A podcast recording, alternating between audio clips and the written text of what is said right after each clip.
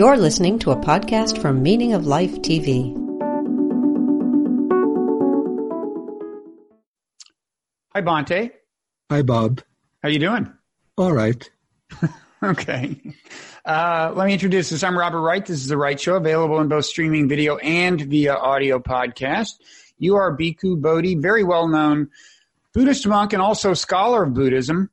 Uh, in particular, you have uh, translated, I guess, the greater part, the great bulk of what's called the Pali Canon into English from Pali. Uh, the Pali Canon is, by many people's reckoning, the earliest stratum of written Buddhist texts, I guess. And is it fair to say that you've translated the the majority of that into English? No, not by a long shot. Really? Yeah. What I've translated myself really is the Samyutta Nikaya, that's the connected discourses, and, right. and the Anguttara Nikaya, the numerical discourses.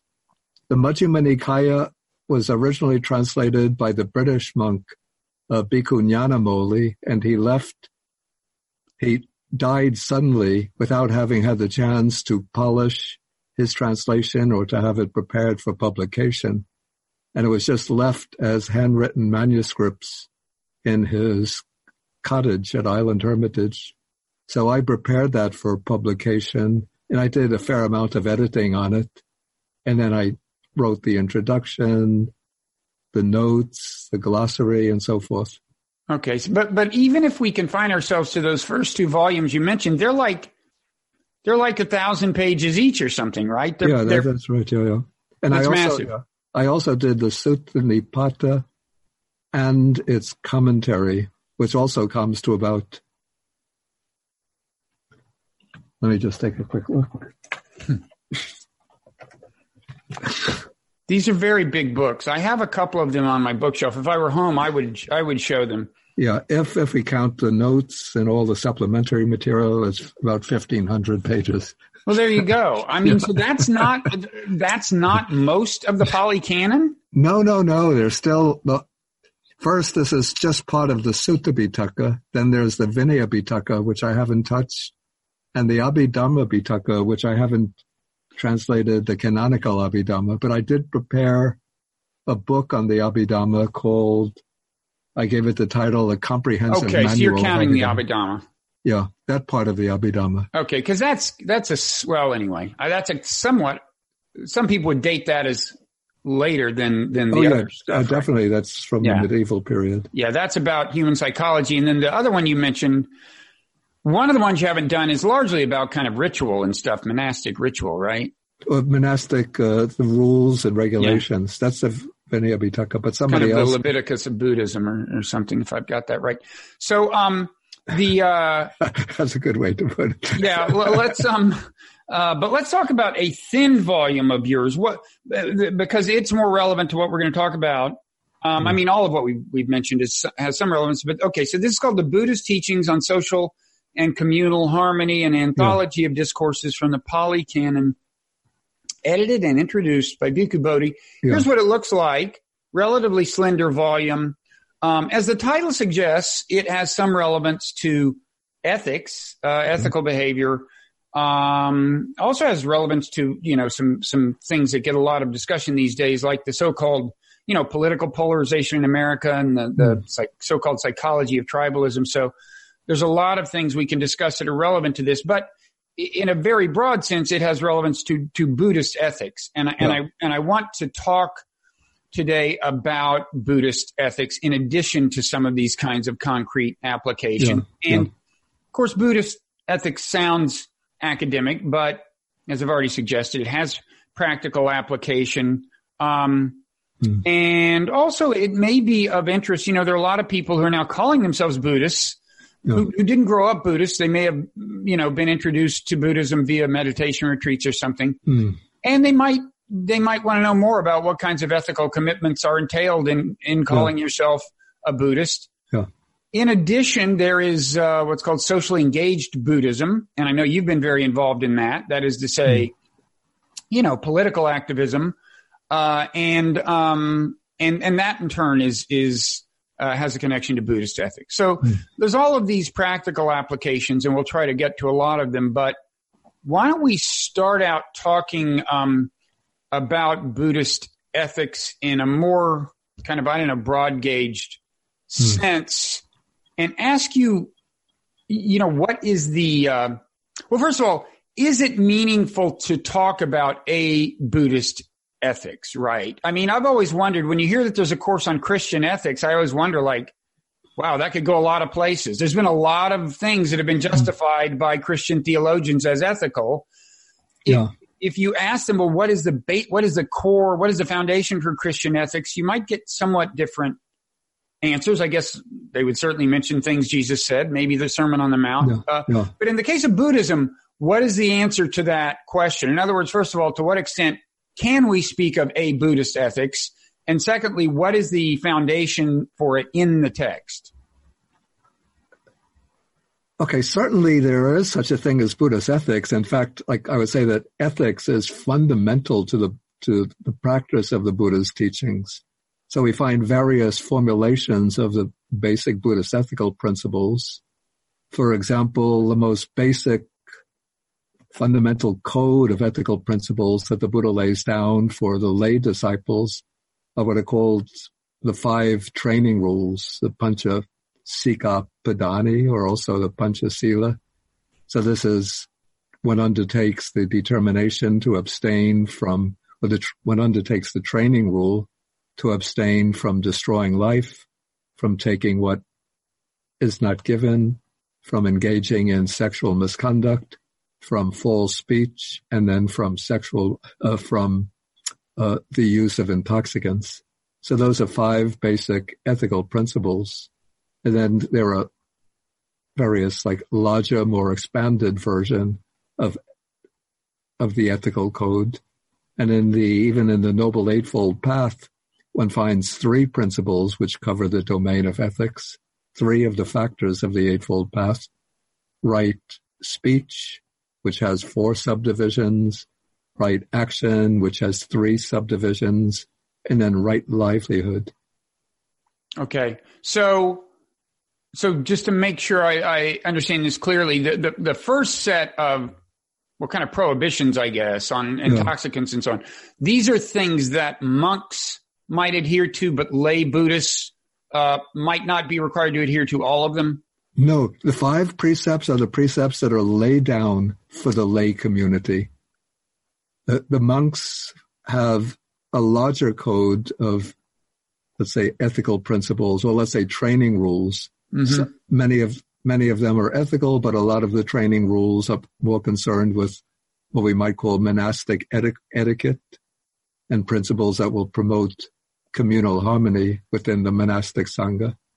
Okay, but does that mean was one of those sexual abstinence, or did I misunderstand? No, no not sexual abstinence. Good. Sexual abstinence is a training rule for the monastics. For the monastics, okay. Yeah, but for the lay community, of course, if the Buddha made sexual abstinence a requirement for the lay disciple, there would be no later generation of Buddhists. Well, I was going to say, you know, the Shakers, the Shakers yeah, did try that, and there and are not died, many Shakers. They had they, to they, they had to recruit on a massive scale to yeah, even yeah. keep their head above water, and in the end, it didn't work.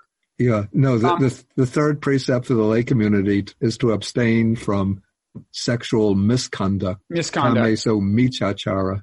And what about intoxicants? Can a lay, is a, can a, a lay Buddhist drink alcohol? Yeah, first, one has to say about the training rules that they're not like commandments or fixed prohibitions, but they're training rules that a, a lay person takes upon himself or herself as a kind of determination to train in these principles. Mm-hmm. And so one can't say that it's prohibited for a layperson to drink alcohol.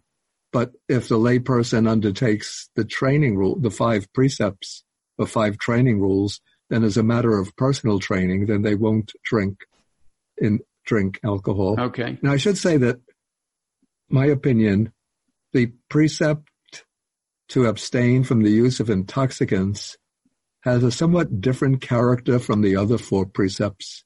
What I would say is that the other four precepts are directly and explicitly moral principles, or they're determined by moral principles.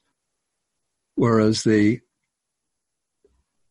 the fifth precept doesn't intrinsically have a moral character because there's nothing immoral or unethical about using intoxicants. But I think the Buddha included this training rule amongst the five precepts because when one uses, especially habitually and in beyond the limits, when one uses alcohol, it clouds the mind and it debilitates the sense of what we call moral restraint. So one then finds it easier to transgress the other four precepts, which are mm-hmm. explicitly and intrinsically ethical in character. Mm-hmm. Okay. So you mentioned um, the Eightfold Path. Yeah. And uh, that's certainly at the at this close to the center of, I guess, ethical reckoning. And as you said, um, there are three. So the Eightfold Path is a list of these eight things, and, and they all begin as commonly translated with the word right. Yeah. So there's right view, right yeah. intention, yeah. right concentration, right mindfulness. And as you said, three of these are very much kind of behavioral right. in their orientation, right yeah. speech, right action, yeah. right livelihood. That is how, how you make a living. Um, I, I want to just nod to something that we can, I hope, get into later. But there's an, an interesting characteristic of um, of of Buddhist ethics and really of uh, Buddhist uh, thought more, which is kind of a connection between um, uh, viewing the world clearly yeah. and behaving properly in an ethical sense. In the introduction yeah. to this book uh, that, that, I mentioned, Social and Communal Harmony, you note that there's a distinction. If you look at just right view in the in the Eightfold Path, that is the proper yeah. and clear view of reality. There's something called mundane right view, yeah. Which is which has to do with ethics among other things, and then there's world transcending right view, which has to do with I guess, well, if you attained, attained enlightenment, you would have completely world transcending yeah. right. But there is this connection, right, between on the one hand, yeah. just, just viewing the world clearly in the in, in, in a way that could lead to transcendence, yeah. and proper ethical conduct. Because if you see the world clearly, it will be natural to behave properly. Is that fair to say? I would say so. Yes. Yeah. And that's kind of unusual, right? I, I mean, in, in the I, I'm not I guess there's a sense in which you see it in Christianity and, and, and Islam. It's just that maybe it's not so much a metaphysically proper view of the world that, that you see what I mean? In Buddhism or in the well, other... it's, it seems less so in, in the Abrahamic religions. Yeah.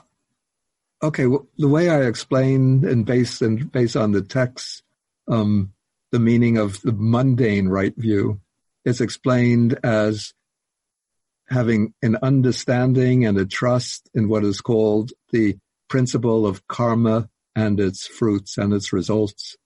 So it's an understanding that our morally. Oh, I see. Okay.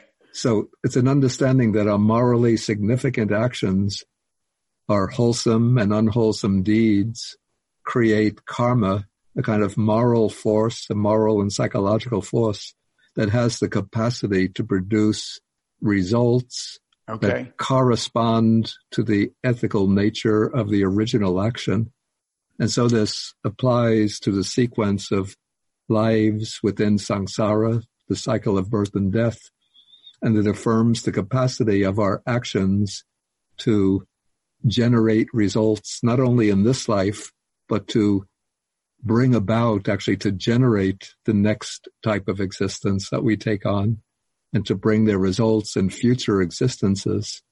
And so when one has trust and confidence in this principle, through understanding, though in most cases not through direct realization. So when one has an understanding of this principle, that will st- serve as a deterrent from engaging in unwholesome actions and as a motivation for engaging in wholesome actions. So in that way, the right understanding the right view of karma and its fruits then becomes a kind of a guideline to undertaking ethical modes of behavior. Okay, now I see more clearly. So really, um, both world transcending right view and mundane right view can lead to ethical behaviors in, in, in almost in a different through different paths. Yeah, and then we could say that within the Buddha teaches a kind of three tiered process of training where we have here at the foundation, we have ethical behavior or good conduct. This is sila. And then based on that comes the training in meditation leading to samadhi, to concentration. And then the training in concentration serves as the basis for the training in panna, in insight or wisdom. Mm-hmm. Okay, so in this way, the observance of ethical behavior serves as a foundation for the two higher stages of training. Okay. So in in um among Asian lay Buddhists, yeah. one motivation for behaving um, ethically has a little something in common with the kind of an Abrahamic motivation. If you imagine Christians yeah. uh, behave wanting to behave well so that they'll they'll uh, go to heaven. I mean, yeah. I don't want to put it too crassly, but um, there there is the idea uh, in Buddhism that if you behave ethically, you're more likely to have a favorable rebirth. Oh, definitely, yeah. Uh, and then the other the other path uh, is is is and there's a little bit of an irony here, right? Because um, it, it, the the other the world transcending right view has to do in, involves among other things apprehending experientially the idea of not self. Right. So there's a sense in which you don't exist, um, and yet if you look at mundane right view, there's a sense in which you're you're kind of concerned for what's going to happen to you in the afterlife, right? Yeah, though I don't see a contradiction between the two when you sort of have a clear understanding of what the teaching of non-self entails. I wouldn't say that it, it entails that you are not there or that you don't exist in any way. At, I would say, the empirical level, the person certainly exists, though they exist as a constellation or conglomeration or an assemblage of what we call the five aggregates the five constituents of experience mm-hmm. bodily form, feeling, perception, volitional activities, and consciousness. And so what we call the person is this assemblage of the five aggregates.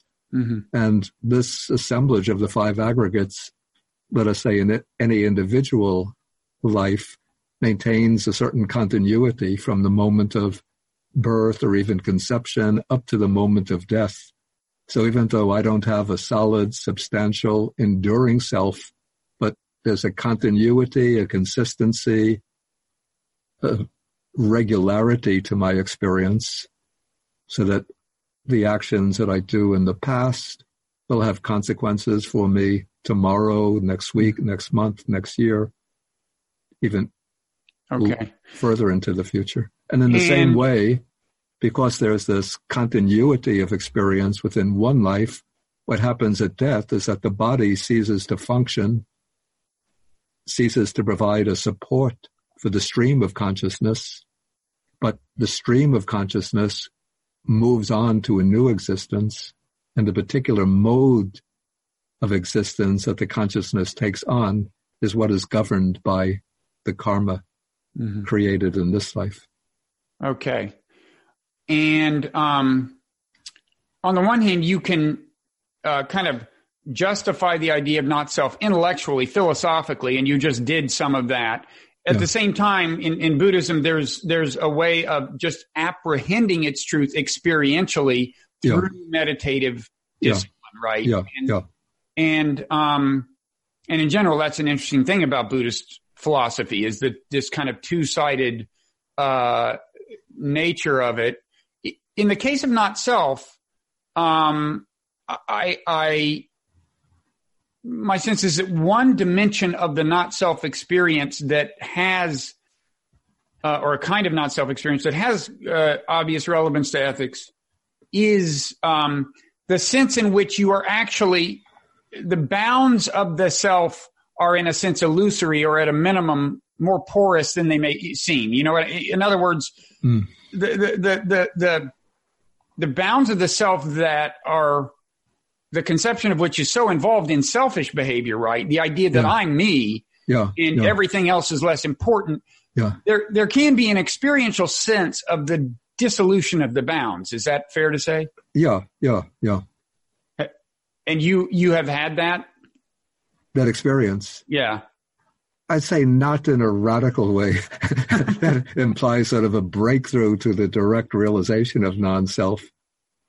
You know, at the level of a liberating insight. I can't say that I've had that, but what I would say is that you know through, especially when doing intensive meditation over an extended period of time, there comes, I would say, an insight into the way that what we think of as me, as I, one comes to see that what is taking place is really just a process of moments or occasions of the arising of consciousness or mental activity, sometimes governed by feelings, sometimes by thinking, sometimes by volition. And one just sees these different occasions of experience arise and then very immediately pass away. And so in that way, there comes, I would say, an attenuation of the sense of self. Mm-hmm. So the breakthrough to the realization of non-self comes with what might be thought of as the attainment of stream entry, like the first stage of enlightenment. And, and you, and you have not had stream entry? I don't claim that, no. Yeah, I don't either. but but still, I think we're at least seeing here when you describe that a way, you know, when you a way that um the the what you call world transcending right view, movement toward right view in a certain sense can naturally, you might say, lead to more ethical conduct because when you have that experience of, of a Yeah. lessened separation from the rest of the world, Oh, definitely. Yeah, definitely. And then what I would say also that there are within the sphere of Buddhist practice, the cultivation of certain meditative states that conduce to more ethical behavior. So it's not just a matter of rigidly observing precepts. Also- what I would say, you know, the way I explained the five precepts previously was in rather negative terms as abstaining from this, abstaining from that, but corresponding to the negative formulation of the precepts, one also finds more positive uh, statements of more positive virtues that correspond to the abstinences. So, for example, one abstains from the destruction of life, and one dwells kindly and com- kindly and considerate and compassionate for the welfare of all beings. One abstains from stealing and one lives honestly. One abstains from sexual misconduct and one remains faithful to one's own partner. One abstains from falsehood and one is committed to speaking the truth. Okay, so those are the positive moral virtues that correspond to the negative abstinences. Mhm. But then there are certain other states that are cultivated, more fundamental states that are cultivated as meditations or as reflections. So these are sometimes called the four Brahmaviharas or the four immeasurable states of mind. So this would be boundless loving kindness, boundless compassion, boundless altruistic joy, and boundless equanimity or impartiality. And so through loving kindness, one develops the wish for the welfare and happiness of others.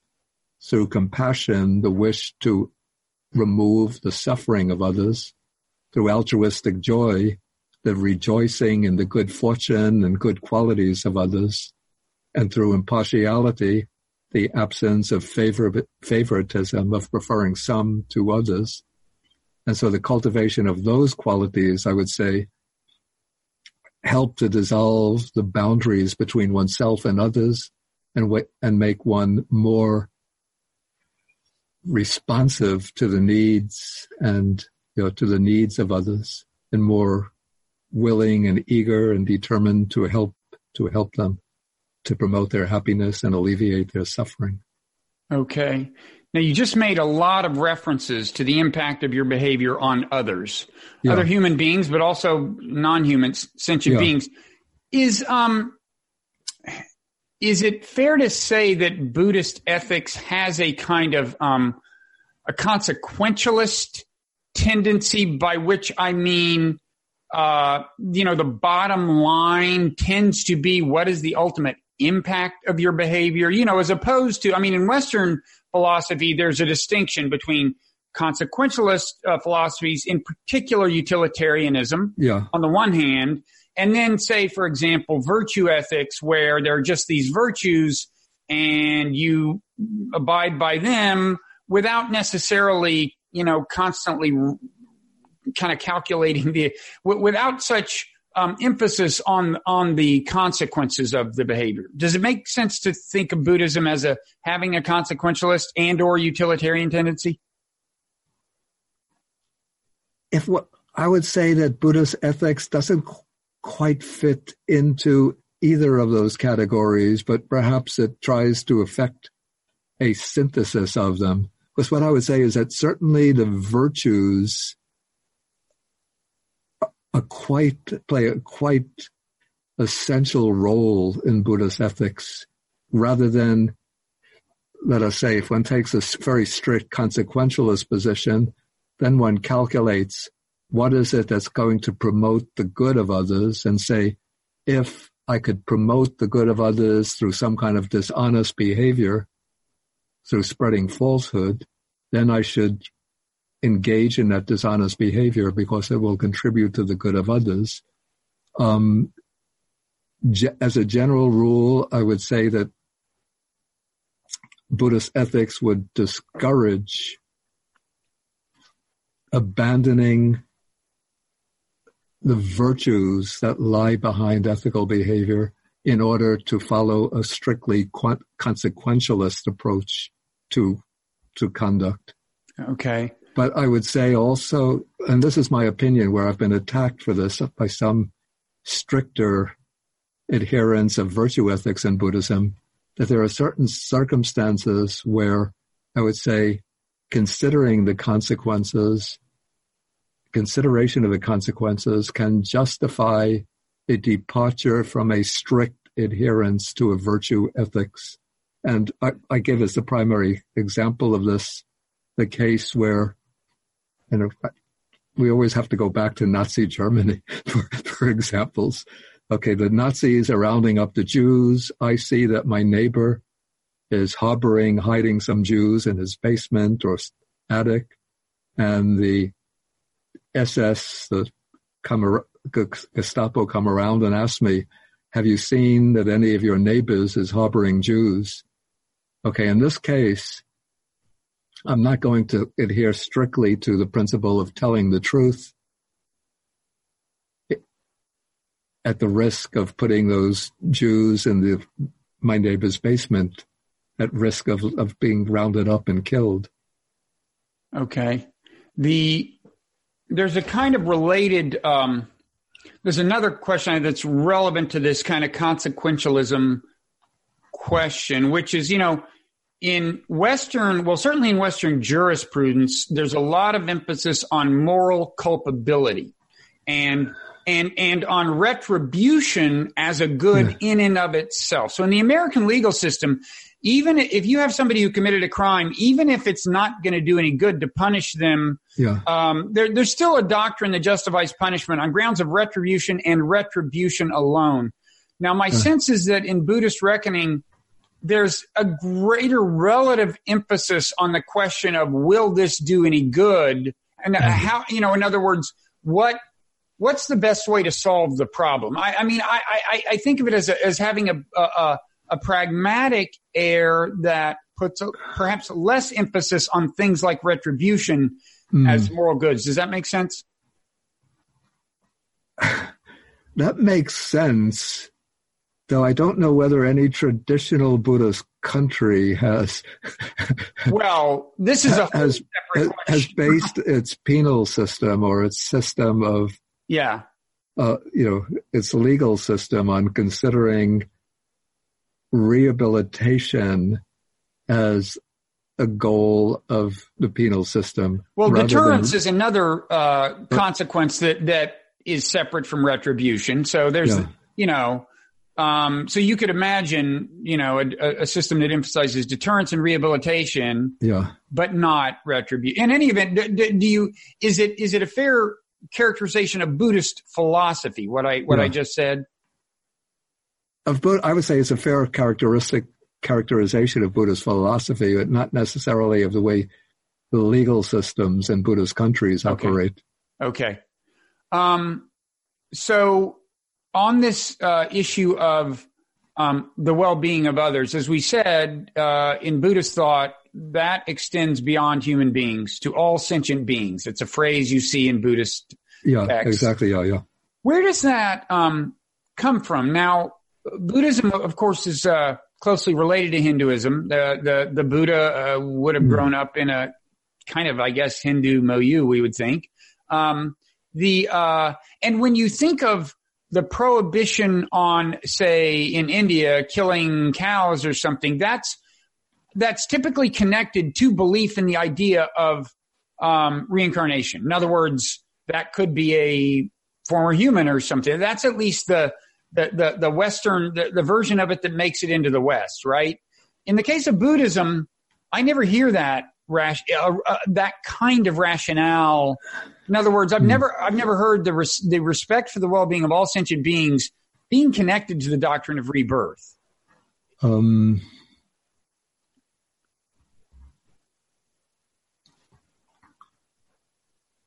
I don't think I've come across that either. Yeah, first of all, maybe I, I could correct a few things that you said. Okay. Um, what we call Hinduism actually came into existence, I would say, several centuries after the Buddha. What existed in the Buddha's time would have been, on the one hand, there would have been Brahmanism, which would have been the system observed by the Brahmins based on the Vedas and the later texts within the Vedic collection, collections. And then there would have been various local religions, um, sort of village level religions based on the worship of various local deities who are sought for protection, a wide variety of, of indigenous beliefs. Mm-hmm. And it took time, several centuries, for a full fledged religion to emerge that would can be brought under the general name of Hinduism. And even then, there are various complexities within that system. Like I think for centuries, the Shaivas, the worshippers of Shiva, mm-hmm. had a quite hostile relationship to the Brahmins, who were the followers of the Vedas. Mm-hmm. And then on the other hand, there were the, those who worshiped Vishnu. So there were three basic spheres Vaishnavism, Shaivism, and Brahmanism, which at some point coalesced perhaps even in the medieval period, to give rise to what we now call Hinduism. Yeah, I've even heard people say Hinduism didn't exist until Westerners gave it that label. but but I, I, think that you know that's going further than you'd want to go. But but the um yeah. but but the uh, the doctrine of reincarnation would yeah. have been around when the Buddha grew. I, oh yeah, definitely. And I mean, right. it would have been part of the cultural milieu in which the Buddha grew up. Um, but I haven't I haven't come across rebirth or reincarnation used as a justification mm-hmm. for, say, the Buddhist principle of ahimsa, of non harming others. Rather, what's given as the reason is the fact that all beings are averse to suffering and desire happiness. All beings are afraid of death and want to live. Mm-hmm. For example, we have Dhammapada, some verses and the chapters of the Dhammapada. It's a really striking feature of Buddhism, though, right? Yeah. I, and and I, I, think quite impressive. Uh, uh, what is the, the concern for the well-being of all sentient beings? Yeah, yeah, and also, I mean, coming back to Brahmanism, even though I think the idea of the sacred cow also, I think, came into Hinduism at a, late, a later time, subsequent to the time of the Buddha? Yes, because in the Buddha's time, the Brahmins were staunch proponents of sacrifice of animal sacrifice, Hmm. including the sacrifice of uh, killing, uh, the sacrifice of cattle. Hmm. Um, if you look in the Sutta Nipata, it's the, I think it's called the Brahmana Dhamma Sutta. One of the chapters in the Sutta Nipata. For, for our Yeah, podcast listeners, I'll say, I'll do a narration of you looking this up. You're looking this up. Yeah.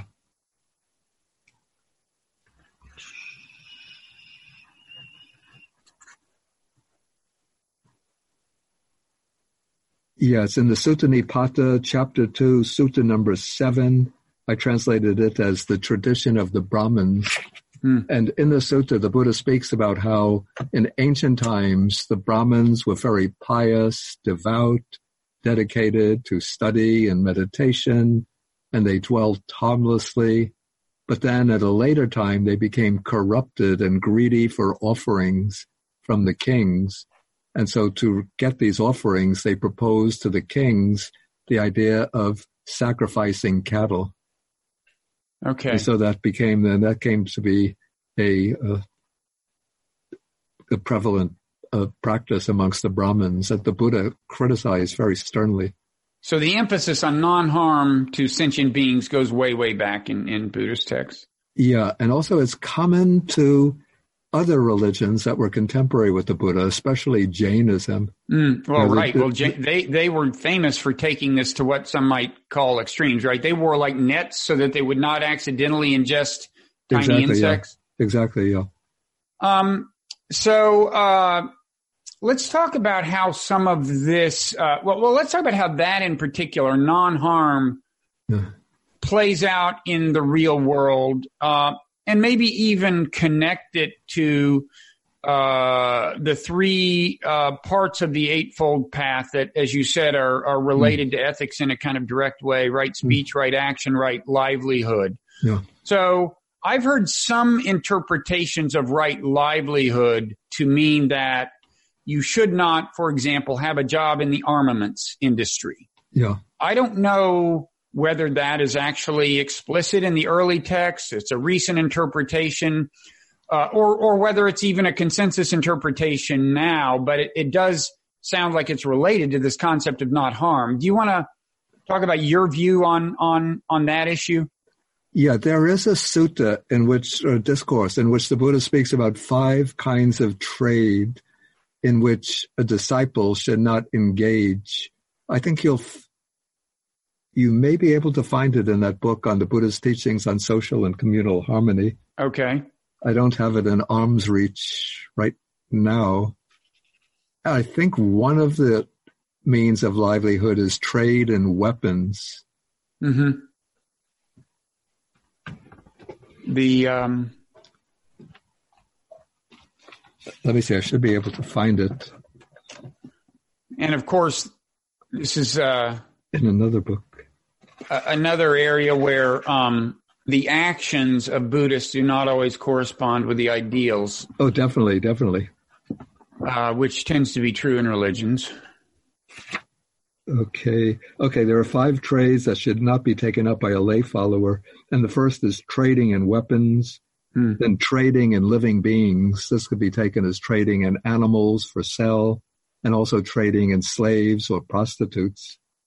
Um, trading in meat, trading in intoxicants, and trading in poisons. So, were the the early Buddhists were vegetarian? Uh, this is an interesting point that the Buddha doesn't make vegetarianism obligatory, um, but here he's sort of he's legislating for the monastic order. He doesn't give fixed rules in regard to the lay community, but he says for the monastics, because the monastics would go on alms round and would receive whatever is offered. So he says that it's permissible to eat meat, except there's few kinds of meat from certain animals are accepted, but generally it's acceptable to eat meat on condition that one has not seen, heard, or has grounds for suspicion that the animal was killed specifically for oneself. But if a Oh, meat dish is prepared from an animal that's already dead, then it's Right. permissible for the monastic to accept it. Right. So I guess maybe that explains why I've heard about these Buddhists in, I don't know, um, Bhutan or somewhere. Maybe this is not uncommon where they would have livestock and just kind of create a situation where it was likely that the livestock would have a fatal accident. I'm not kidding. It was like it was like they raised them on the edge of a cliff, and there would, you know, I, I'm I, my wife read about this. I'm You know, serious. put put put a guillotine within the, the cow pen, and just yeah, and then oops. with, with just timed for the blade to drop at a particular time when the clock strikes three. Yeah, or there's just trip, there's tripwires all over the place. And then if the animal happens out of curiosity to stick its neck within the guillotine and the blade drops, well, we're not responsible for the death of the animal. I, I'm sorry to say, I think there is something like this going on somewhere in some Buddhist country. I'll get, I'll, I'll go ask my wife what the details are, but um, not not a guillotine, but I mean, Yeah. there was really something like I think it involved a cliff. But anyway, the um, uh, so Yeah, but I should say in Buddhist countries like in Sri Lanka, yeah, some of the Buddhists are vegetarian on moral, unethical principles, but the great majority are not vegetarian.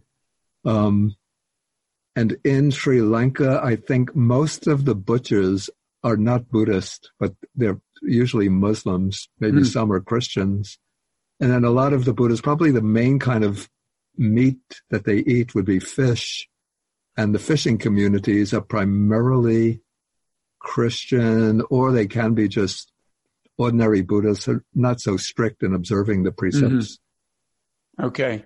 So on the on the issue of uh, armaments and non-harm and so on, you would think that uh, this would give uh, Buddhist philosophy, at least uh, you know Buddhist kind of philosophical ethics, a very anti-militarist bent.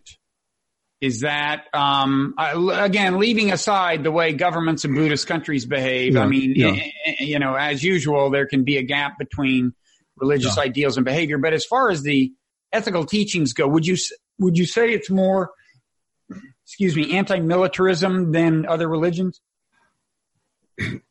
I would say that probably if one takes Buddhist principles through for, and tries to f- pursue them in a consistent way, it would certainly lead to an anti-militaristic type of policy.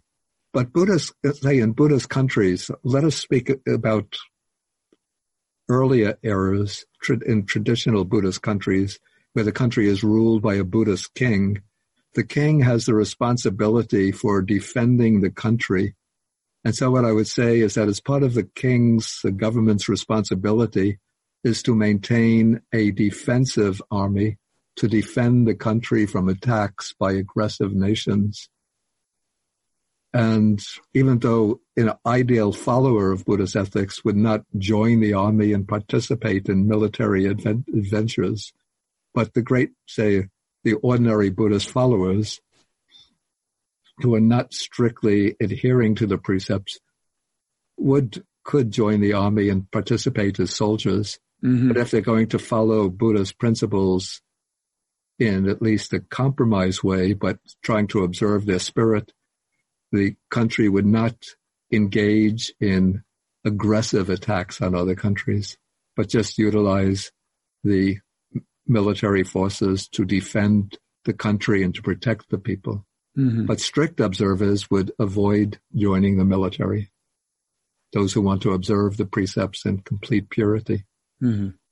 And of course, um, a threshold, an important phase in the spread of Buddhism was its embrace by the Emperor Ashoka in India. Yeah. And uh, the standard story on him is he had had a phase of being militaristic himself, Yeah. but then he saw the error of his ways, and his embrace of Buddhism was uh, was related to that Yeah. uh, that insight that he had. Right? Yeah, when he witnessed the, the vast destruction of human lives, when he invaded and conquered the, the country that was called Kalinga at that time. then that caused a kind of turn, inner conversion of the heart mm-hmm. within him. And then he turned to the full adoption of the Buddha Dharma. Mm-hmm.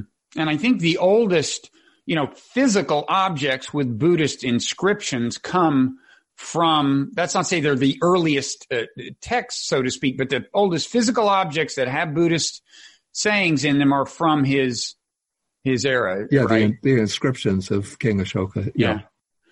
So, um, I mean, one reason I ask about the militarism is I've, um, I'd like to see myself more political activism on this front. And I would say in general, mm. among progressives, it's easier to get people interested in environmental activism yeah. or social justice activism, both of which are worthy causes, yeah. than anti-militaristic activism. I, I would think bu- the Buddhists mm. would be a natural community to draw on uh, for that kind of activism. But but and maybe you can tell me there's more of it than I realize, but I haven't seen a lot.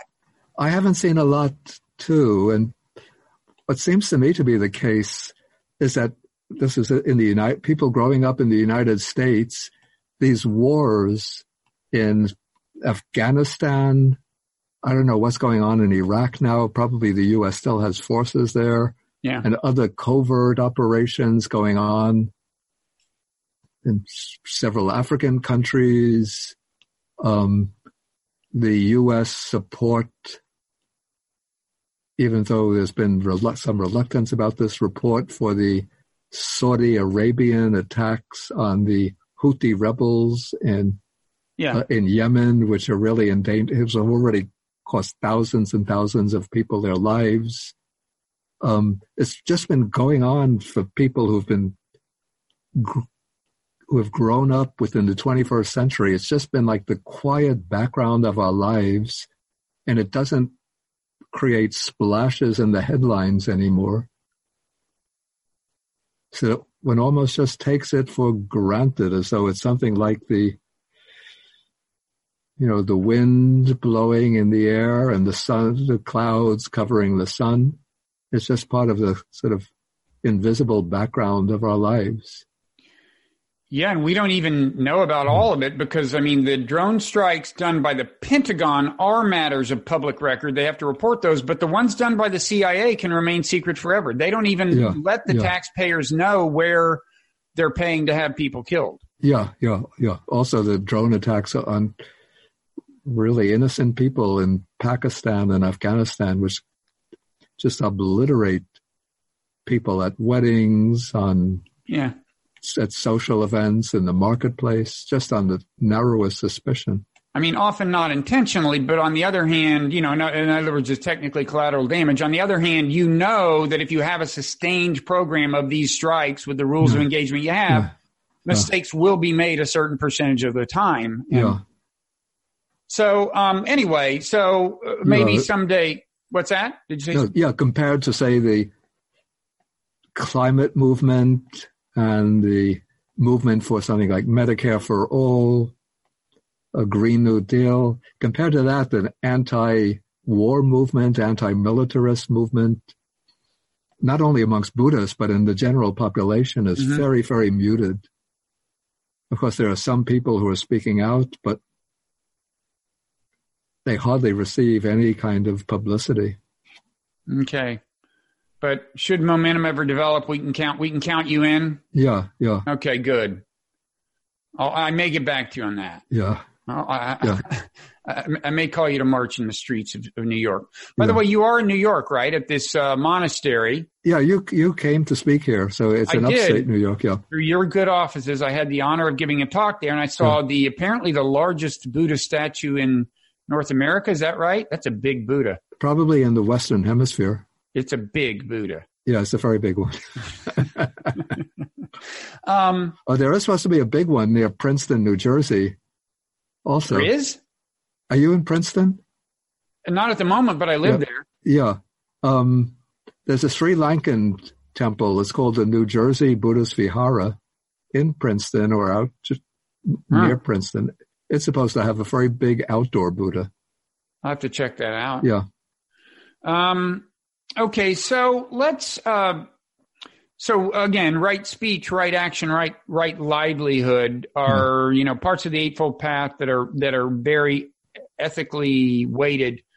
Right speech has always seemed to me, as strictly interpreted, a very demanding thing. I, I mean, I think it would it would it would render twenty to thirty percent of my utterances, you know, off the table. Yeah. What what can you tell us what right speech entails in your mind? Okay, there are four components of right speech. So from the negative point of view, it's abstaining from lying, false speech, abstaining from divisive speech, and that is means spreading tales when there's a group of people living in harmony and one wants to win the favor of some members of that group towards oneself one spreads tales in order to create divisions between them. To These create, are false false tales. they could perhaps be even true tales, but the motivation, the intention is to create division. So one speaks what's not necessary. So even though what one says might be true, Hmm. it's not necessarily to speak the truth about these. So divisive speech per se Yeah. is is bad. Yeah. It might be considered called also slanderous speech. Although that, that typically connotes untruth, I think. But Maybe uh, in the Buddhist text, it doesn't really speak about whether that speech is true Okay. or false. Just what the important, what determines it as divisive speech is the intention is to create division between those living in harmony. mhm. Okay, the third component of right speech is abstaining from harsh speech, speech which deliberately hurts the feelings of others, um, and which is speak, spoken with an angry, um, hostile, aggressive state of mind. Mhm. And then the fourth is samphappalapa, which I render that as idle chatter. But it seems, I think that's the category that you would say would encompass about 20% of our ordinary speech. Oh, yeah. I mean, I wasn't even counting that when I was talking about the speech of mine that would be prohibited. That brings me over the 50% threshold if we throw in idle chatter, I think. I think I would just have to tape my mouth shut. But I would maybe er, explain this as gossip. Because, okay, we speak with others about the weather, about what's going on with our government. That's all a, okay. a, a lot of our speech is devoted to that. People who like sports will discuss sports, um, what's taking place with the baseball game, football game. I wouldn't think that that kind of ordinary day-to-day speech should be comprised under wrong speech. Okay, good. Well, that's a load off my mind. I'm still, I'm still, I still need to keep my mouth shut a lot more than I do. It sounds like. Yeah. So, um, so that's right speech. Yeah, and then the, the positive com- uh, counterparts of that is instead of speaking falsehood, to speak the truth. And that means to speak the truth when it's the right occasion to speak the truth. Mhm. And interestingly, when the Buddha is elaborating on right speech, he says that one is going to speak what one knows to be fact, but one has to speak it at the right time. And so hmm. if say one wants to reproach a friend of yours because of some kind of wrong behavior, you don't go to him when he's in the midst of a group of of his friends and then start criticizing him in front of his friends in a way that's going to humiliate him.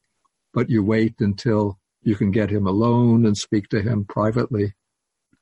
And all of the, and, and these kinds of specific applications with example kind of these are found in the early texts. yeah, yeah, yeah. Okay. I think you'll find them in that little book, uh, Buddha's Right. teaching us. There's a chapter on right speech. So um, it's a pretty comprehensive ethical system. Yeah. You know, I think certainly. Well, I uh, I guess a lot of religions. Um, I was trying to think uh, what compares in Christianity, but anyway, it's pretty it's pretty comprehensive. Um, the um, so so then uh, we talked a little about li- right livelihood, but we focused on the militarism question, the armaments. Are there other dimensions of right livelihood that are important?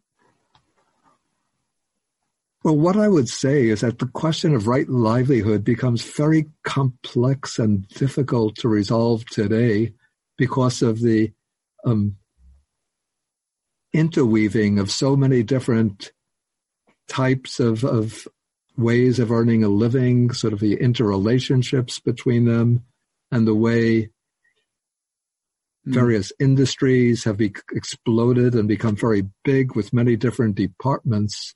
And so people can face quite ambiguous or ambi- ambivalent situations regarding their livelihood. For example, if I am working in a chemical company, let's say, that is preparing chemicals that are used, let us say, have a harmful impact on the environment. And I'm just working, say, as a secretary in mm-hmm. that company, not involved in producing these comp- these chemicals, these poisonous chemicals. I might be faced with the dilemma: should I continue working for this company or not? even though I'm not producing the poisonous chemicals, I'm just doing like secretarial level work mm-hmm. or research work in another department. Or I don't, I, I, don't have a simple answer to that question. Yeah. I think people have to consult with their own conscience and then make their decisions on that basis. But this this comes up now in the form of uh, Pentagon contracts with these Silicon Valley companies. So you might be at Microsoft just working on the on the issue of virtual reality or augmented reality and and so on. And then it turns out that uh, once these products are developed, Microsoft is selling them to the Pentagon, which they are, or Amazon mm. is selling is bidding for a big cloud computing contract with the Pentagon. Google actually gave one uh, gave a contract up after worker protest, but it was another case where you could have been working on AI at Google without any idea that ultimately it would help in the killing of people in other yeah, countries. Yeah. So it is it is complicated. Now, uh, are there whole other parts of right livelihood that have nothing to do with the non-harm principle, or or is that mainly what right livelihood is about? Well, I say not only, yeah, actually there are aspects of right livelihood or wrong livelihood that are not directly concerned with harming other living beings. And this would be earning one's living by means that involve deception, fraudulence, mm. um, cheating others. Um, yeah, so I think there are places where the Buddha speaks about abstaining from earning one's living through yeah deception, fraud, like what are these called? Where you measure goods, for example, by weight, and mm then you have the false weighting mm-hmm. so that you are charging higher prices mm-hmm. in order to cheat people. Okay. Yes, so he mentions those as examples of wrong livelihood. Okay. Now, what about um, so this? So there's right speech, right livelihood. We talked about then right action, the third of the three, what what's what's left over for right action? That's a pretty broad sounding term. Yeah, but it's it's given specifically as the ethical principles laid down in the first three precepts to abstain from killing, to abstain from stealing, to abstain from sexual misconduct. Okay. So there, there's a certain amount of overlap among those, um, among those, those three. Now, are there, um, is there anything fundamental we've missed in terms of talking about the, the foundation of Buddhist ethics, the textual foundation, the intellectual foundation, um, or anything major in terms of the uh, kind of thematically, in terms of the emphasis, uh, the, the, the upshot of Buddhist ethics? Yeah, first I would say that there's another list of items that goes along with the five precepts and the Noble Eightfold Path, which recurs in, in the early texts again and again. Um, this is called, we have the negative form the 10 courses of unwholesome karma, and then the counterpart, the 10 courses of wholesome karma. So the 10 courses of unwholesome karma are killing, stealing, sexual misconduct. Then the four types of wrong speech, lying, divisive speech, harsh speech, idle chatter. But then we have added to this three mental factors. So one is covetousness. The word, the Pali word is abhijjha, which indicates strong craving. So this is the craving as it takes the form of desiring to obtain the possessions of others. Mm-hmm. And then the second one is ill will, which takes the form of explicitly desiring others to meet with harm and with misery, with suffering. And then the third is wrong view, and that is the view which denies the validity of moral distinctions and which rejects the the principle of karma and its results. Yeah, so we have that code of 10 types of unwholesome karma, and then it has its counterpart as the 10 courses of wholesome karma. Mm-hmm. You mentioned uh, covetousness, um, and you use the word craving as another term, and, and that that's that's another area where there's a kind of connection between um, ethical conduct and just um, the accurate apprehension of reality, right? Because yeah. it is all, it is thought that in, in, in, in Buddhism that one of the fundamental impediments to seeing the world clearly is craving, is always wanting something. Yeah. Want, always wanting for things to be different than they are. Yeah. Yeah. Um, and so the, uh, and you know that leads, um, Uh, I mean, I think I should pause and uh, emphasize that that's really fundamental, right? Like that is in the, I mean, first of all, the Buddha says that craving is the, in the famous, you know, his first post enlightenment sermon at Deer Park. He says this is the source of human suffering. If you had to just name one thing, it is craving. Yeah.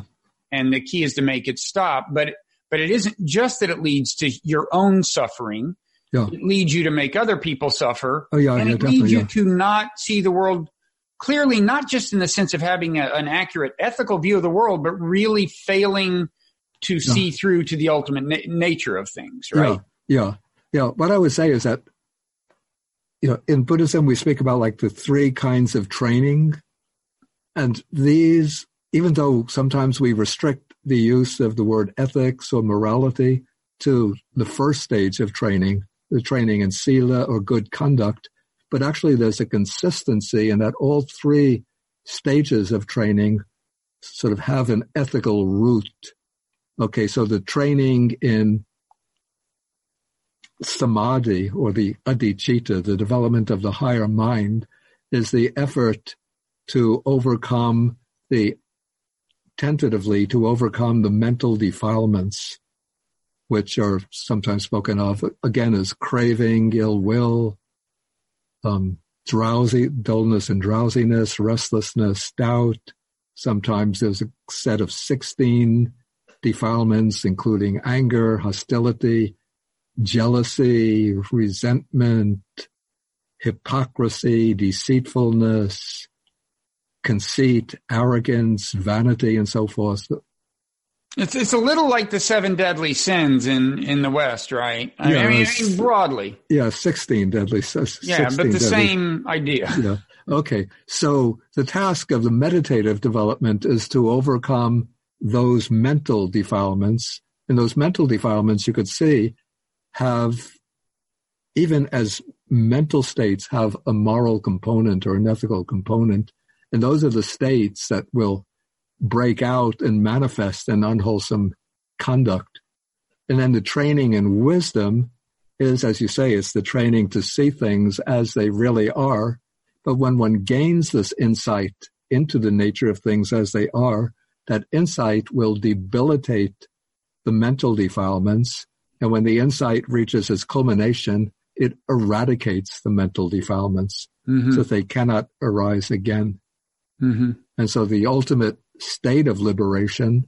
It's not only a state of wise realization of the nature of things, but it's a state of permanent purity of mind.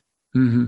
A purity of mind which is so powerful that the person who has obtained that state can never again engage in unwholesome bodily or verbal conduct. Mm-hmm.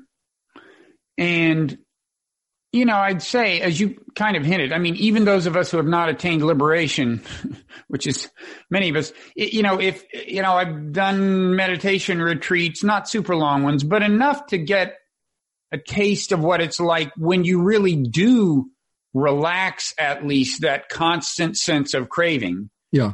And it really is transformative. I mean, unfortunately, yeah, the transformation doesn't necessarily last, but yeah. the, the, um, but it is amazing how it can reshape the, just the nature of conscious existence. Exactly. Yeah. It, it's, it's worth, um, it's mm-hmm. worth experimenting with.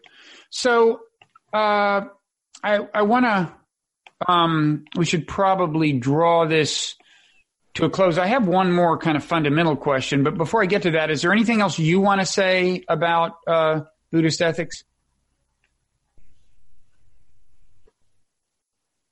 Okay, I would say that there's an interesting sutta, a discourse that the Buddha gives to his son Rahula, who is just at this time, he's just still a young boy. And in this, this sutta, it comes at the end of the sutta. This is in the Majjhima Nikaya, sutta number 61. He explains to Rahula that before one engages in any type of action, bodily or verbal or mental action, one should reflect, will this action of mind lead to my own affliction, to the affliction of others or the affliction of both? Mm-hmm. If one sees on reflection that it will lead to the reflect to the affliction of either oneself, others, or both, then one should understand that this is an unwholesome action and one should not engage in that action. Whereas if one sees that the action will not lead to the affliction of anyone, but will be beneficial to oneself, others, or both, then one can understand that's a wholesome action and one can engage in that action. Okay.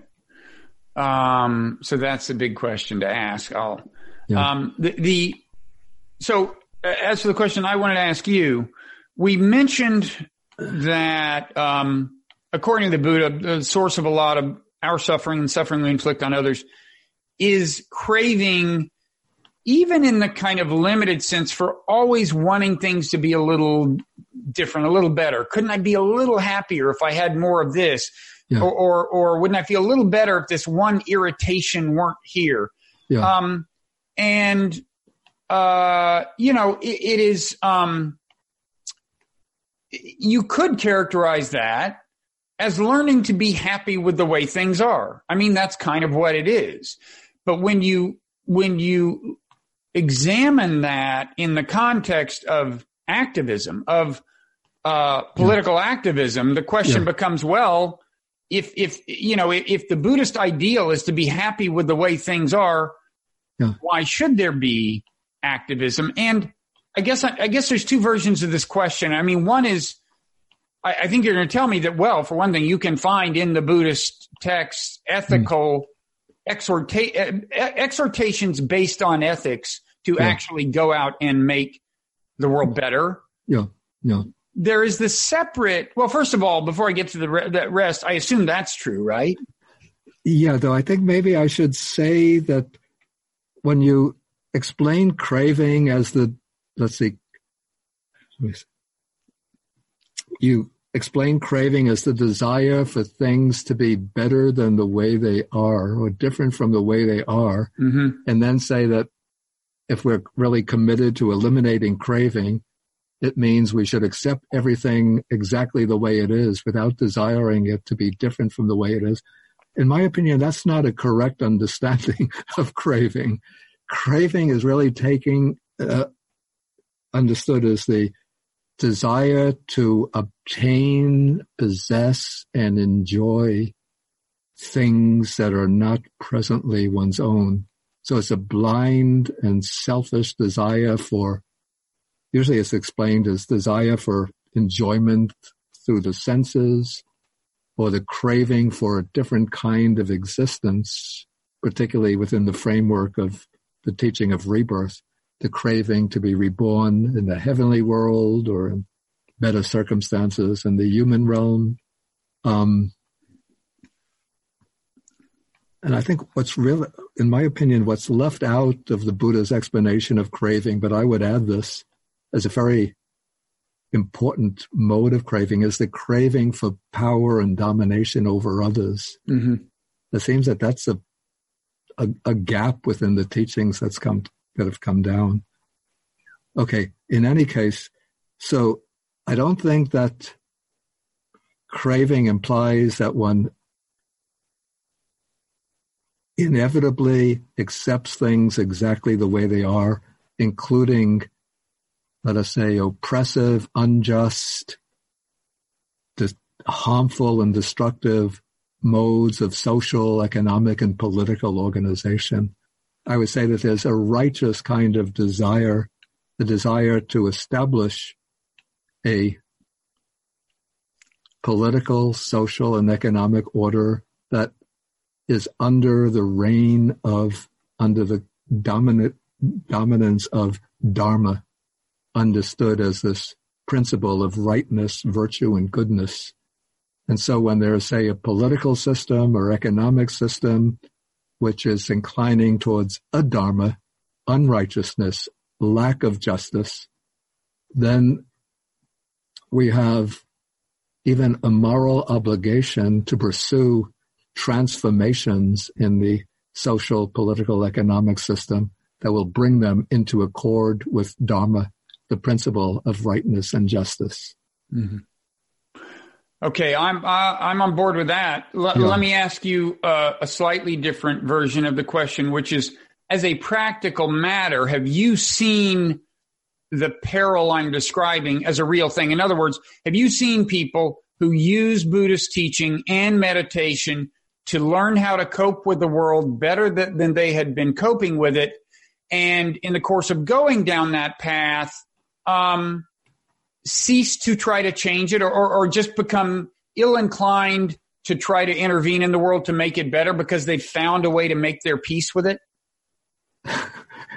it seems that the people that I come across generally don't take that attitude, but I've heard of people who take that kind of attitude, who think that the aim of Buddha's practice is to develop what they interpret the equanimity, which is posited as one of the aims of Buddha's practice. Mm-hmm. Take equanimity to entail that one accepts everything exactly the way it is and that one doesn't make efforts to pursue a more just and more righteous social, political, economic order, mm-hmm. because that would involve in some way departing from that stance of perfect equanimity.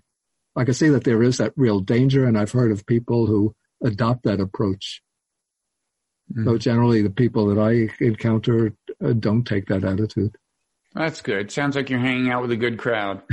the um, I, I, want to just add a, uh, a little afterword uh, on the subject of craving. There's is one thing I've noted that you know when you do by going on a retreat or something manage to at least your craving at least abates and you just feel less in the way of an urge for the next thrill mm. or the next kind of betterment. Um, there is an irony, which is that in my experience, and I think this is pretty common, uh, uh, attentiveness to and appreciation of beauty yeah. tends to grow. And, and so it's yeah. not as if uh, you're you're checking out of all sensory pleasure. It's yeah. more like the sensory pleasure that you enjoy uh, becomes of an arguably more wholesome kind and a more uh, almost more durable kind. Oh, definitely. Yeah, definitely. Yeah. And that's a great thing. Yeah. So, um, well, thank you so much um, for taking the time. Uh, are you? What are you doing when you're not? When I'm not taking your time, are you? Are you on to uh, translating more texts or? What? Recent, re- recently, I haven't done uh, a new translation project, but what I just completed fairly recently was the preparation of a tech. It's pretty much like a textbook on learning to read the Pali as used in the suttas and the discourses. So this is based on the class that I've been giving here at Chuang Yen Monastery over about a four year period where each week we take, we've been taking short suttas from the Samyutta Nikaya. And then what I do is to explain them word by word, phrase by phrase, and then give a more natural translation and grammatical explanations. So what I did was to collect this material and then put it together in the form of virtually a textbook. Okay. And that's out? No, it was just submitted. I just submitted it recently to Wisdom Publications and now they're engaged in the editorial work on it. It'll be out in about a year, a little more than a year, I hope. Okay, good. And Wisdom is also the publisher of this, the Buddhist Teachings on Social and Communal Harmony. Yeah. Uh, edited and introduced by you. Yeah. Um, and, uh, and I think Wisdom is also the publisher of those vast yeah. volumes I alluded to earlier of your translations yeah. of the Pali Canon. Isn't that right? That is right. Yeah. Yeah. yeah. And, um, okay. Any, any place that people can find you online? You don't tweet, do you? Uh, generally not. No. I tried one time going on Twitter for, and I just felt overwhelmed. well, th- that's because a lot of people weren't adhering to the ideal of right tweet. yeah, maybe that should be the ninth, ninth fa- or maybe the fifth factor of right speech. Right tweet. Yeah. Yeah, I'll work on that. I wonder if I could do a little advertisement for myself. Absolutely. Yeah. In a way, this connects with the topic of Buddhist ethics. That back in 2008, together with some of my friends and students, we felt that Buddhas had to be more proactive in addressing some of the suffering and misery in the world. And so we formed an organization called Buddhist Global Relief, which we assigned to it the mission of addressing the problem of chronic hunger and malnutrition in poor communities around the world. So now we've been active for about 11 years and we currently have about 40 projects in countries ranging from uh, from Mongolia, Vietnam, Cambodia, through India, Sri Lanka, several African countries, Kenya, Cote d'Ivoire, Cameroon, to Haiti, Peru, Nicaragua, and several projects in the United States. Um, and I would like to encourage people because we depend very largely on donations. So I like to encourage people to go online to look into the work of Buddhist Global Relief. And we also hold each year, we hold a walk to feed the hungry, which usually in the United States takes place in about 10 locations. And we'll be having the New York walk to feed the hungry on October 26th in Riverside Park. Mm. So if people, this is 2019, so if people see this before the walk takes place, they I would will. encourage them to come and join the walk. Okay, that's great. So people Google Buddhist Global Relief, they'll find a way to donate to it? Yeah, definitely. Yeah. They'll be directed to the website and can learn about the work. Okay. Very commendable. The mm. I, I, want to do one more advertisement for you. Um, you did these le- if people want a good you know now that podcasts are all the rage and people are walking around listening to things you did a series of audio lectures um, in the maybe the I don't know 80s or 90s or something. It was 1981. Yeah, yeah. It's like an introductory course in Buddhism. They're really yeah. good. Yeah. And people, I think if they just Google your name and lectures on Buddhism, they'll probably find them. Yeah. Or maybe they should search for 10 lectures on Buddhism. Yeah. 10 lectures. Yeah. Now, originally I labeled that the Buddha's teaching as it is. Mm-hmm, right. I don't know whether those who are, I know the lectures are readily available at various places on, on the internet. I don't know if that title is used in every case, but you could search, search for 10 lectures on Buddhism. Okay. Yeah, no, they're great. Uh, it. It's like, it's like, a, yeah. it's definitely like a, it's like Buddhism 101, very authoritative yeah. and clear. Yeah. Yeah. Um, okay. Well, thank you so much for taking the time. Okay. So thank you for featuring me. Yeah. All right. We will see you around. Before you go, a quick message from the suits at Meaning of Life TV. Meaning of Life will always be free for you to watch and listen to, and we don't even go the NPR route of guilting you into donating during Pledge Week. But we do have a small request. If you enjoy Meaning of Life programming, rate and review us on iTunes. The iTunes algorithm weighs positive reviews heavily, so taking a few minutes to rate and review us will help more people find out about our shows. Also, of course, we encourage you to subscribe to our Twitter and Facebook feeds. Thank you.